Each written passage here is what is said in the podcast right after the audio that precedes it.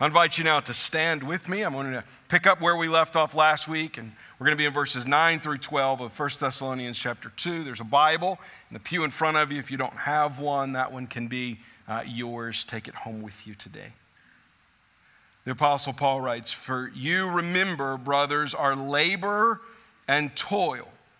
We worked night and day that we might not be a burden to any of you, while we proclaim to you the gospel of God. You are witnesses, and God also, how holy and righteous and blameless was our conduct towards you, believers.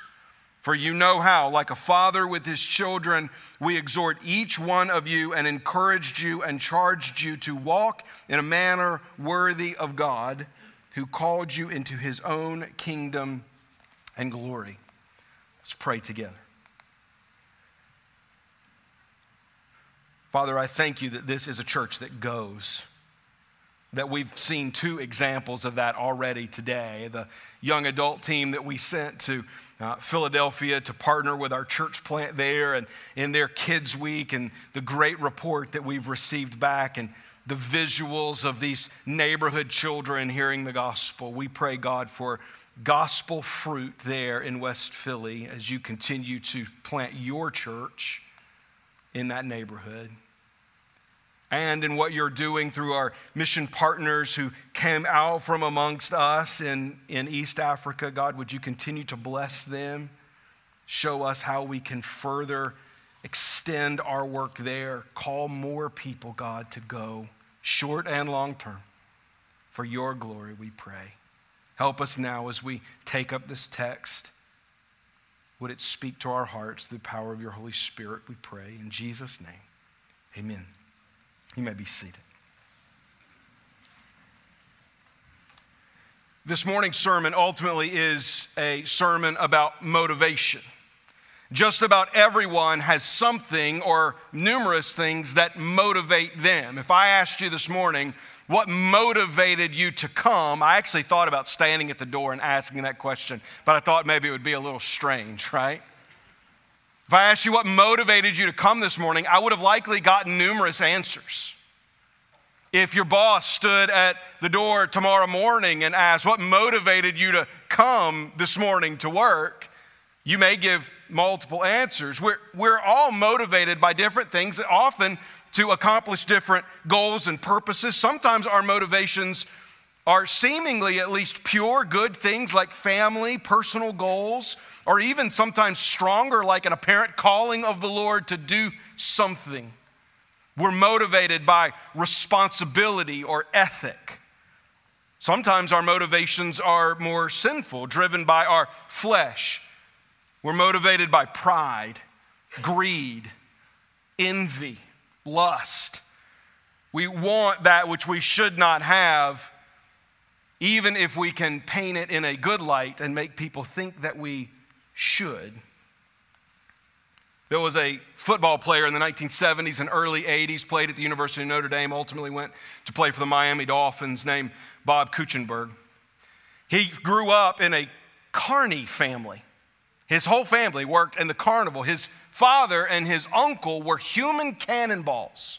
You remember when they used to do this, shoot people out of cannons? I don't know that you see that very much still today, but that was the family business that he was raised in. And one day he was asked why, he was the first person in his family to go to college, and he was asked why he went to college and not the carnival. And he said, well, my dad told me I could either go to college or be a cannonball.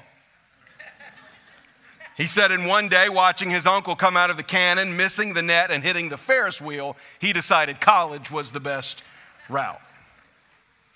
That's a unique motivation. Most of us are probably not motivated to do what we do because we don't want to be a cannonball. But I do wonder, what is your motivation today? Because today's sermon is ultimately about motivation. And I start with this because I'm going to end with it. And it may be that as we walk through the 2 points of this text about secular and sanctifying labor, that you may lose sight of the central theme of motivation. I may say something, particularly in this first section, about secular labor that gets you kind of riled up and ready to go, and you're thinking, yeah, won't you preach at those lazy people? And you'll ultimately miss the opportunity to check your own motivation.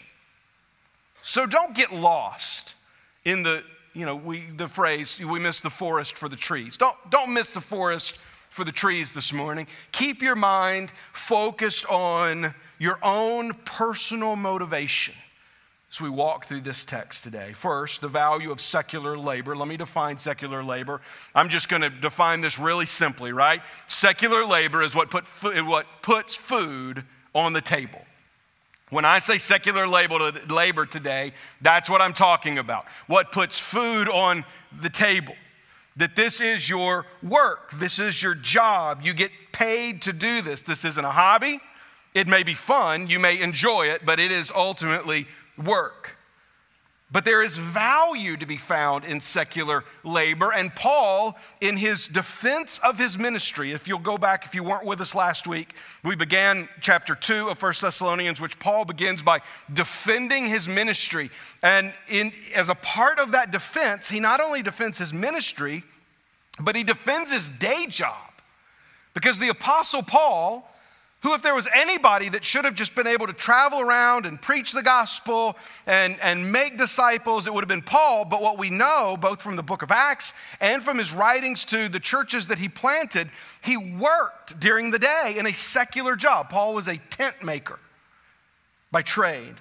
And he writes to them in chapter 2, verse 9, at the beginning of that verse, he says, "For you remember, brothers, our labor and toil, for we worked night and day that we might not be a burden to any of you." There are three things that Paul says here about his secular work. The first is that it was laborious and toilsome, meaning he worked until he was tired. That's what those words, labor and toil, when we think about them together, it's work that makes you tired. And Paul says we worked hard. He then says we worked night and day. So the typical workday for a laborer in Roman culture would have been sun up to sundown. But the words that Paul uses for that actually extends beyond sun up and sundown. So it would basically be like him saying, I was up before dawn and I was still working once the sun went down. So this wasn't just a little side hustle. Oh, a little couple hours here and there he was picking up, but Paul's secular labor was night and day. It was before everyone else started and after everyone else finished. And then he gives his motivation. Remember, this is about motivation, that we might not be a burden to any of you. Paul's motivation was that he not live off of those that he was proclaiming the gospel to, but that he demonstrate to them the value of secular labor. And we need to understand that there is value. We shouldn't underestimate the benefit of secular labor. It's actually a regular theme. This won't be the only sermon that I preach in this series through 1 and 2 Thessalonians that deals with our work outside of church. Because Paul valued it, and he's trying to instill this value in those in the church in Thessalonica. Later in this letter in 1 Thessalonians chapter 4, Paul writes, "But we urge you, brothers, do this more and more and aspire to live quietly and to mind your own affairs and to work with your hands as we instructed you." So I've already told you to do this, work with your hands. Then notice he says, "So that you may walk properly before outsiders and be dependent on no one." Really, there are a few benefits to secular labor that if we take what Paul is saying not only here in chapter 2 but also in chapter 4 and what we'll see him say again in his second letter to this church, there's several benefits. The first is that hard work gains respect in the community. That when we work hard at our jobs, whatever it is your job is, when you work hard at your job, it actually gains you respect in the community. That's why he says, so that you may walk properly before outsiders. One of the accusations, if we put some of these pieces of the puzzle together, and we'll see this kind of throughout this sermon, that one of the accusations against the Christians, those converts there in that city, was that when they came to faith in Christ, their work ethic changed. When they came to faith in Christ, they weren't working the same way that they should have been working. Some of that because of false teaching. Some of it was likely an unfair accusation against the Christians, and I'm going to get to that in a moment. But here's what he says. He says, if you work hard at your job, whatever it is your job is, if you work hard at your job, it's going to gain respect of those around you. You're going to walk properly before outsiders. That's the first one. The second benefit is that hard work allows you to support yourself and your family.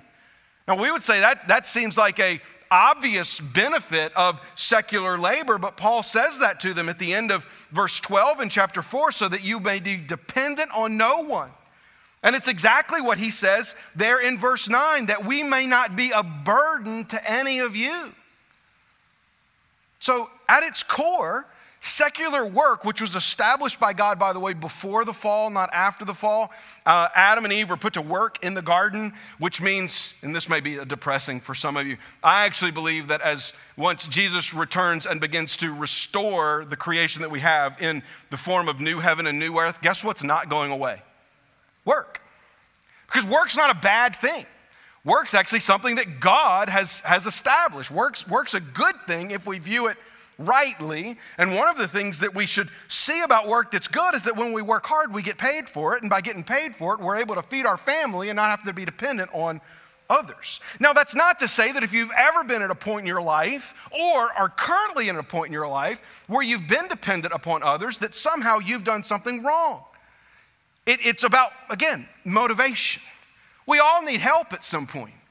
We all need to recognize that there are going to be things that happen in our lives that may cause us to rely on the kindness of family, the kindness of friends, the kindness of our church, even the kindness of strangers.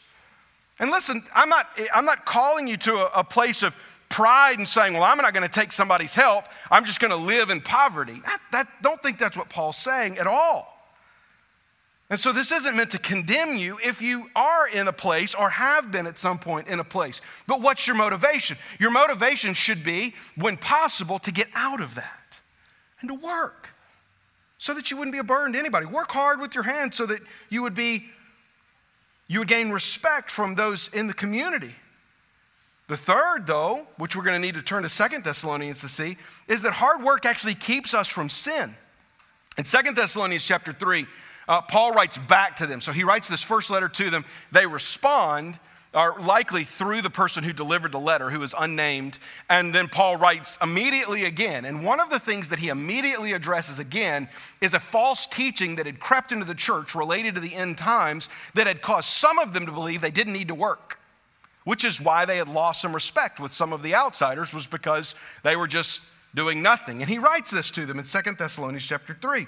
Now we command you, brothers, in the name of our Lord Jesus Christ, that you keep away from any brother who is walking in idleness and not in accord with traditions that you receive from us. For you yourselves know how you ought to imitate us, because we were not idle when we were with you, nor did we eat anyone's bread without paying for it. But with toil and labor we worked night and day, that we might not be a burden to any of you.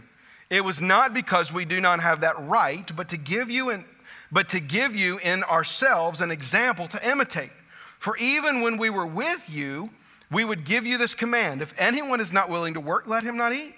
For we hear that some among you walk in idleness, not busy at work, but busybodies. Now such persons we command and encourage in the Lord Jesus Christ to do their work quietly and to earn their own living.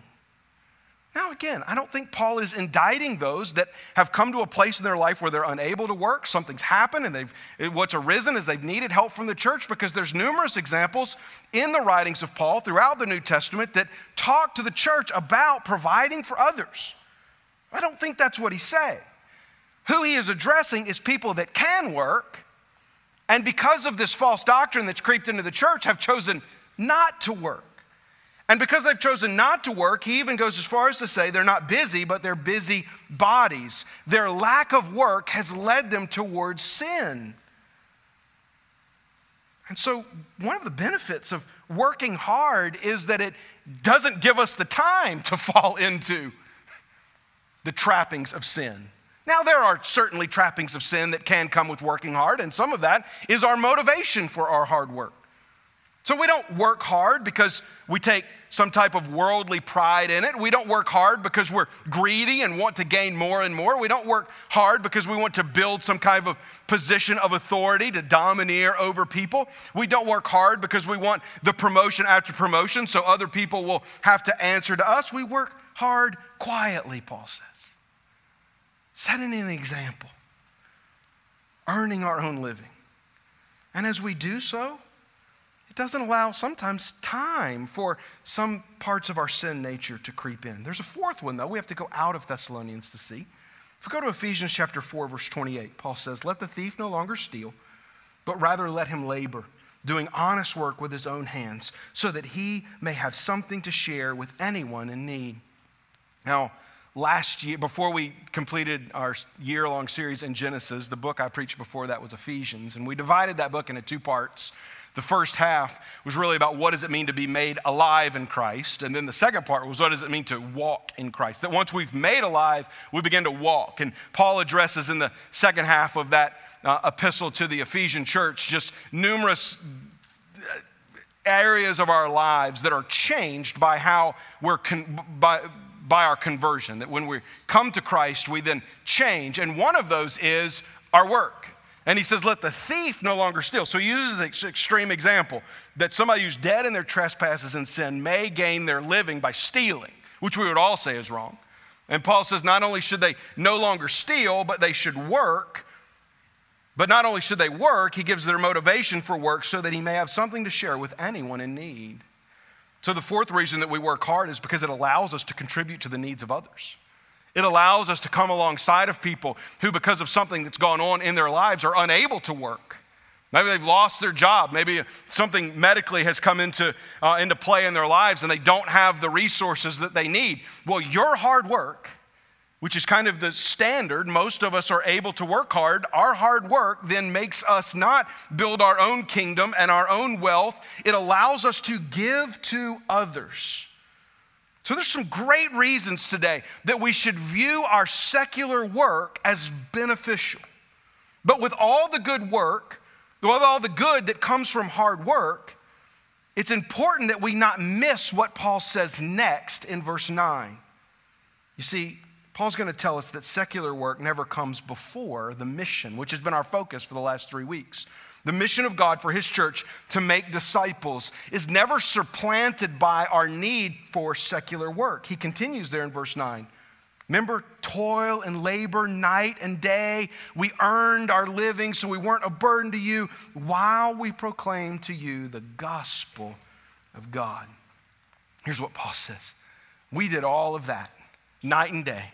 Hard work, earning our living, while we proclaim to you the gospel of God. There are some commentators that believe that Paul's primary place of ministry was actually the marketplace.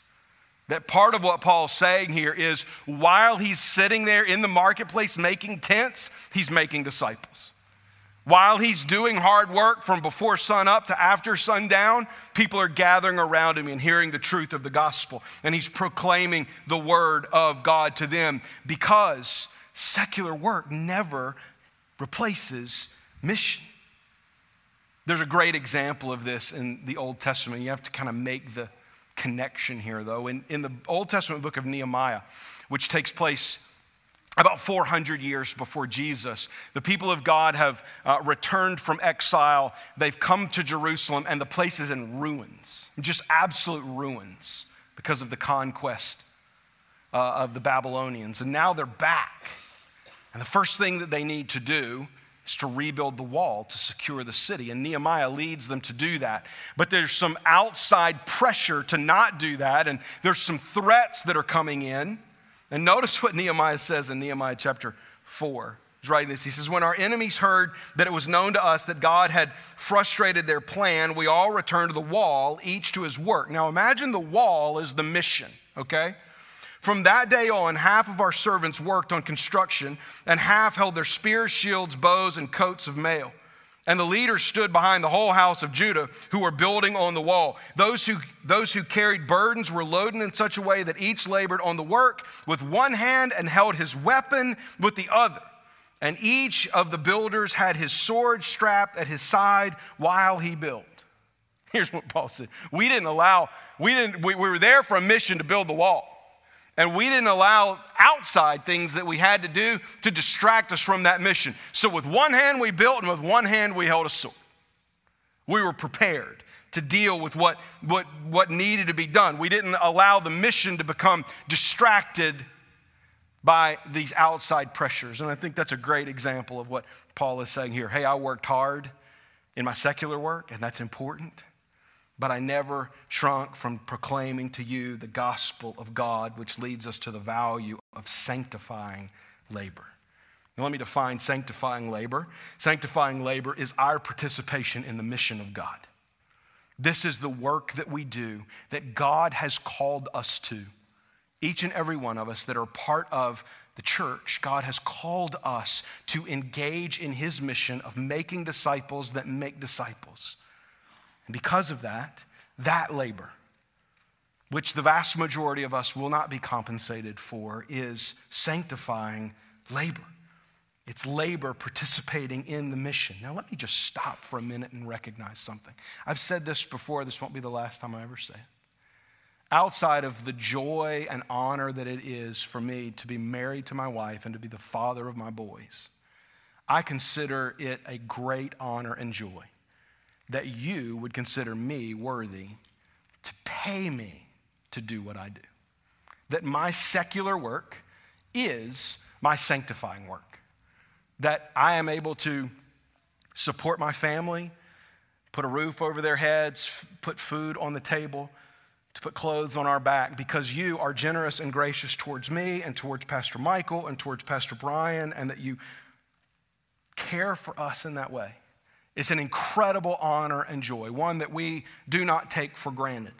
Recognizing that other than the three of us, including the five men who serve as lay elders of our church, who pastor our church without any compensation at all, that I am preaching to you today who have both secular work and sanctifying work. And yes, God is calling you to both. We can't structure the church in such a way that only the professionals do the work.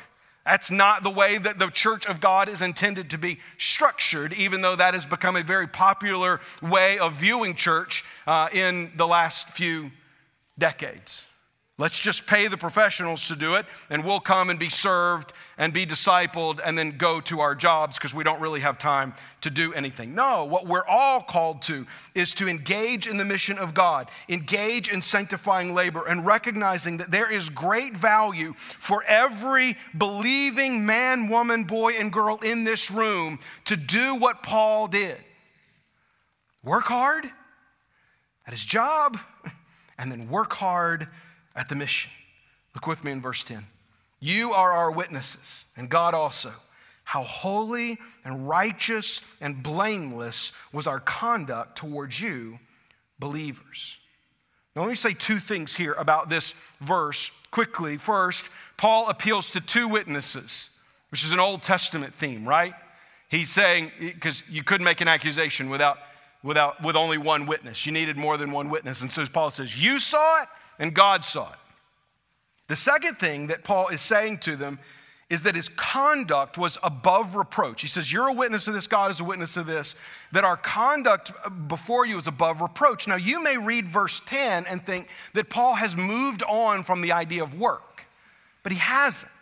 And here's why. He uses three words here. How holy, righteous, and blameless was our conduct towards you. But it is important for us to note how closely tied idol worship was to work in that culture. That the religion of the day in Greco-Roman culture was so intricately tied with work that you actually, in many cases, had to subscribe to one or another false god in order to be a part of a workers' guild. So there were actually some questions of, can I continue in my work?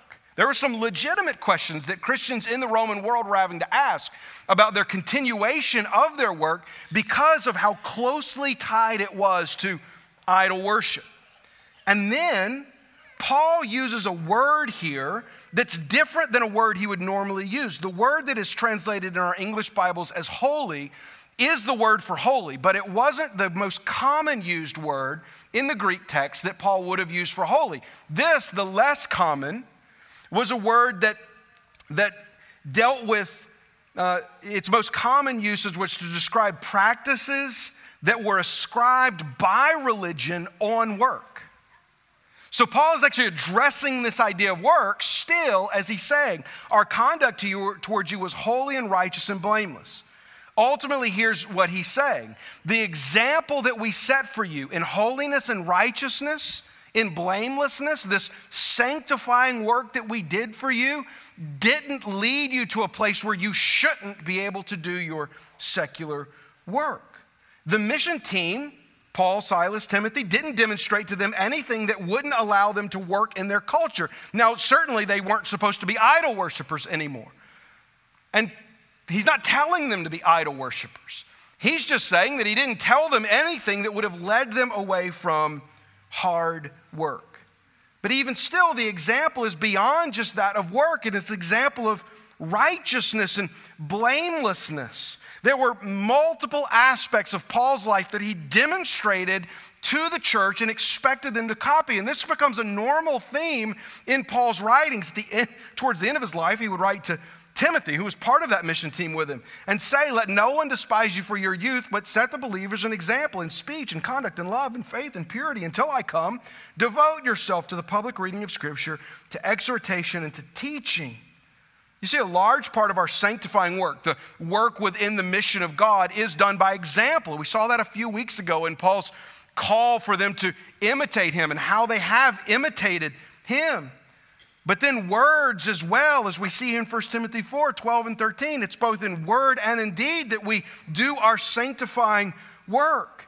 And the same is true here in 1 Thessalonians chapter 2. Paul says, we set for you this example in conduct in multiple facets of life, in holiness, in righteousness, in blamelessness.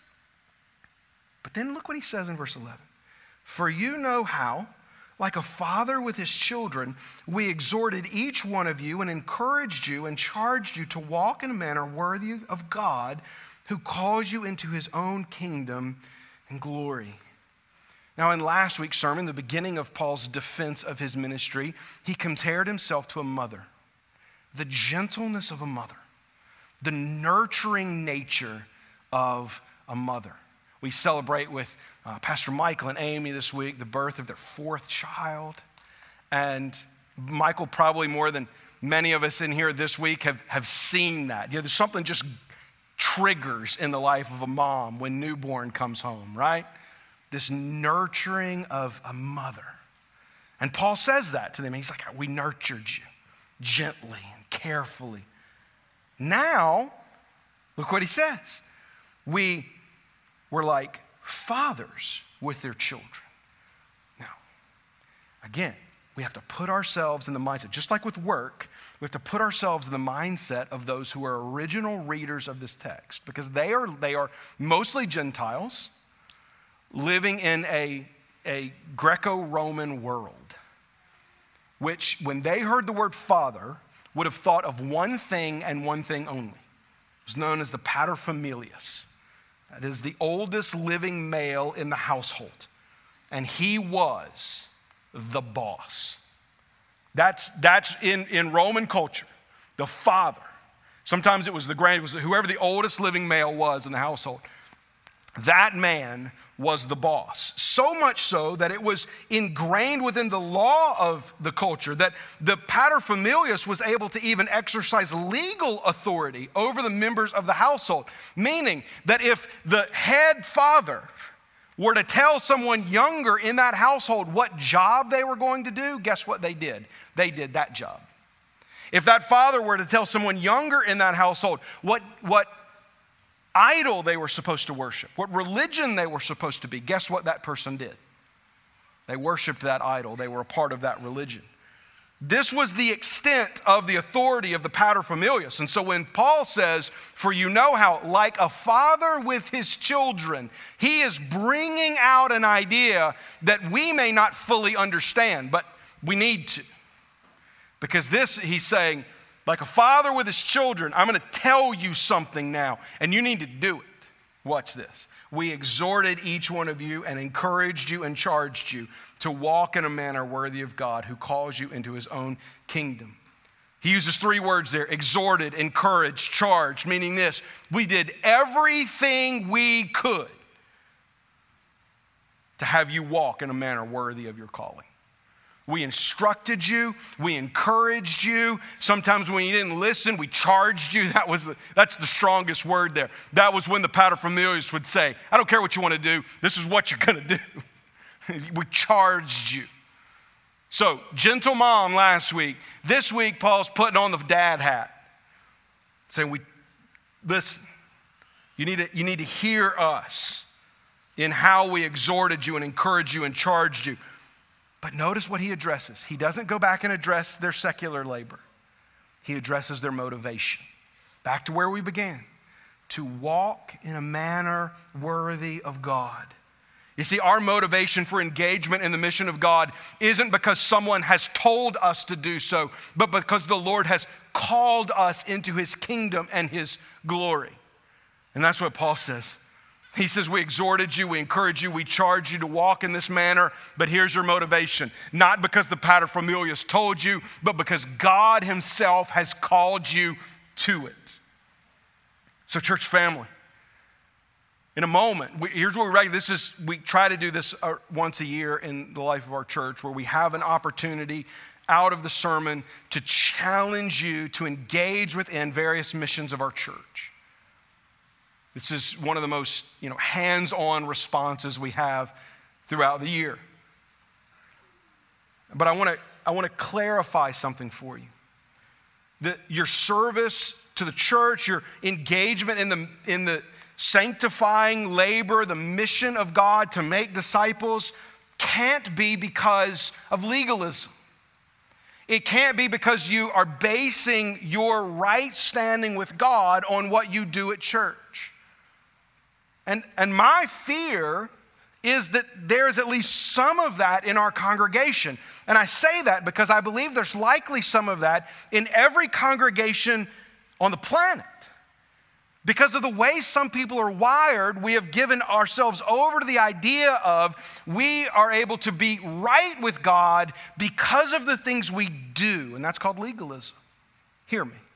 You could go to every one of these ministry tables that's set up throughout our campus today. You could volunteer for every single thing they do, go on every mission trip, serve in the nursery every week, teach Sunday school. You could do everything that there is possible to do, and it is not going to gain you 1 ounce of rightness with God outside of the work of Jesus Christ. None. Okay? So this isn't about you checking a box and saying, well, I did my good service. Remember what Jesus said. In that day, there will be those who said, Lord, didn't we cast out demons and proclaim the gospel? Didn't we do great works in your name? He's going to say, depart from me, you worker of iniquity, for I never knew you, right? So we don't base our standing with God over how many ministries at church we engage in. This also can't be about guilt. It can't be about a pastor standing in front of his congregation and saying, you better serve the Lord. Hey, listen, if we're going to get done in a minute and you want to just walk out, just walk out. We got a bunch of Krispy Kreme donuts in the fellowship hall. Go grab a donut first. But I know some of you are like, wait, donuts? Hold up. I know where I'm going. The ministries that really need help are in the fellowship hall. That's why we put the donuts in there. But this can't be about me guilting you into something. Me saying, oh, you're not serving the Lord well enough, are you? You really need to. Listen, this isn't about legalism. This isn't about guilt. It's about motivation, real motivation. Why? Because the Lord has called you into his kingdom and glory. And because the Lord has called you into his kingdom and glory by the death of Jesus Christ in your place and the resurrection of your soul from death to life, then we work hard to engage in his mission of making disciples. So what? How do I glorify the one who called me? By faithfully serving in his kingdom building mission.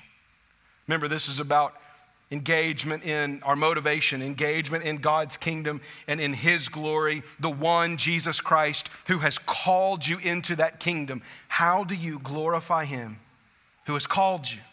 By faithfully serving in his kingdom building mission. Yes, church, if you are physically able to do so, you should work hard in our secular world.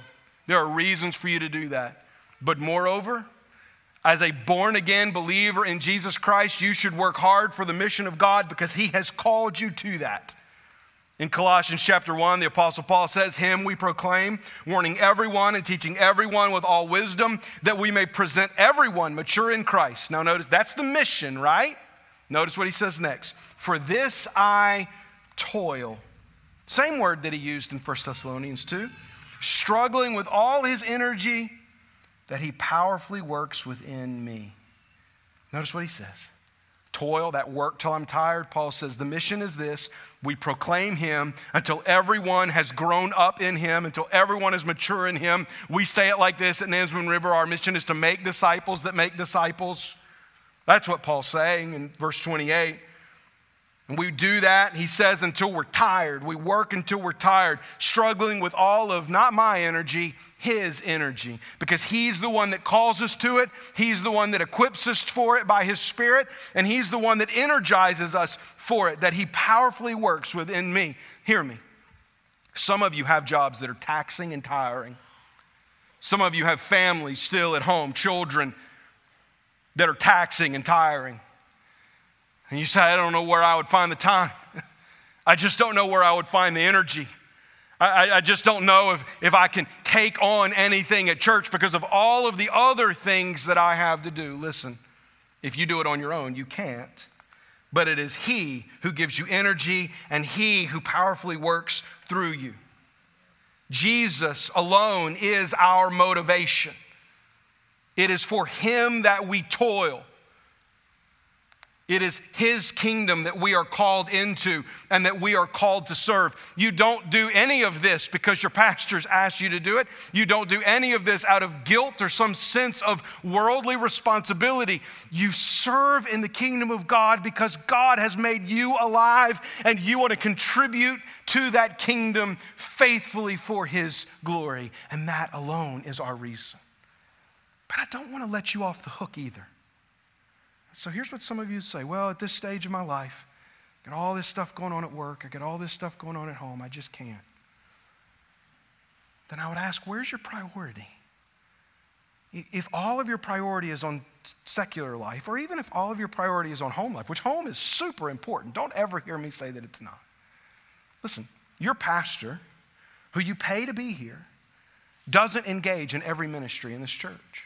Every now and then somebody will get bothered by that and they'll come and say, Pastor, why didn't you come to us? Because I can't. I physically don't have the time to do everything. I can't do everything. I try my best to do as much as what I feel like God has placed before me to do. First and foremost, public proclamation of his word week in and week out in this pulpit. I prioritize that. And so I recognize you can't do everything, but you can do something. You can prioritize and really consider, how am I engaging in this? So here's our response, church family. Our response is the ministry fair. You probably noticed as you walked in, unless today was your first day and you just think we always have tables set up everywhere, this is not normal for us. Some of you, we took your seat along the back wall. We may not put those chairs back because I don't really like them. But all around this room, in our lobby and in our fellowship hall is pretty much every ministry within the life of our church. Some of them are ministries you hear a lot about. East Africa is out there. Philadelphia is there. Some are ministries that you may have no idea is going on at all in our church, but we still need people to do all the time. And here's the thing. Normally, after I preach, I pray and we sing a song.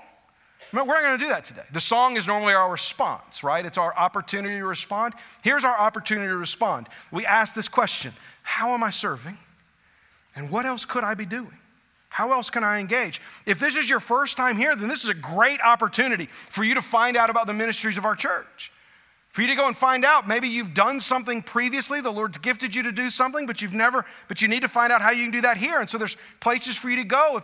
If you've worked with children before, our family ministry has tables. If you've taught in small groups before, we have a small group table where you can go talk about what it means to be an apprentice in our church and ultimately lead a small group. There's numerous service opportunities both within our community and in our Praise and Go partnerships. And you say, okay, well, how do I know what all of these things are? On the back tables, there are sheets right here. It tells you every ministry and a map to where their table is. We've really worked this out, okay? So you'll be able to find, you can go to every table if you want to, or you could just go to the specific ones. Definitely stop by the donut table, all right? Now, if you're watching this online, because we recognize, right, Delta variant and whatnot, some people have made the decision to be with us online. That's fine. This is online. If you go to nansmanriver.com/serve, you'll be able to get a description of all the ministries and who to contact if you want to be involved in one of them. So if you're new, it's a great way to find out what's going on. If you're not new, which I'm so grateful for a church that welcomes new people and has people who have been here for decades and old and young. If you're not new, maybe this is the time for you to find something new to do as things continue to ramp back up. But this is our response. It's not just us walking around looking at decorated tables. It's actually a response where we say, Lord, how are you using me for your mission of making disciples here in this place? Let me pray for us. I'm going to give you some more instructions. Father, thank you that you call us to work hard, to labor with our hands. I'm so grateful for the example of hard workers, men and women in this room who I know labor and toil in their jobs as a witness to those that they work with, but then also prioritize the mission of making disciples in their homes and in our church family. I pray, God, that you would birth within people's hearts a desire to serve, to teach, to lead, to meet needs, to come alongside of people as an encouragement, to go with the gospel. Thank you, Father, for the many things that you're doing in the life of our church. And we trust you to meet every need that is represented at these tables today in these ministries, we pray. In Jesus' name, amen.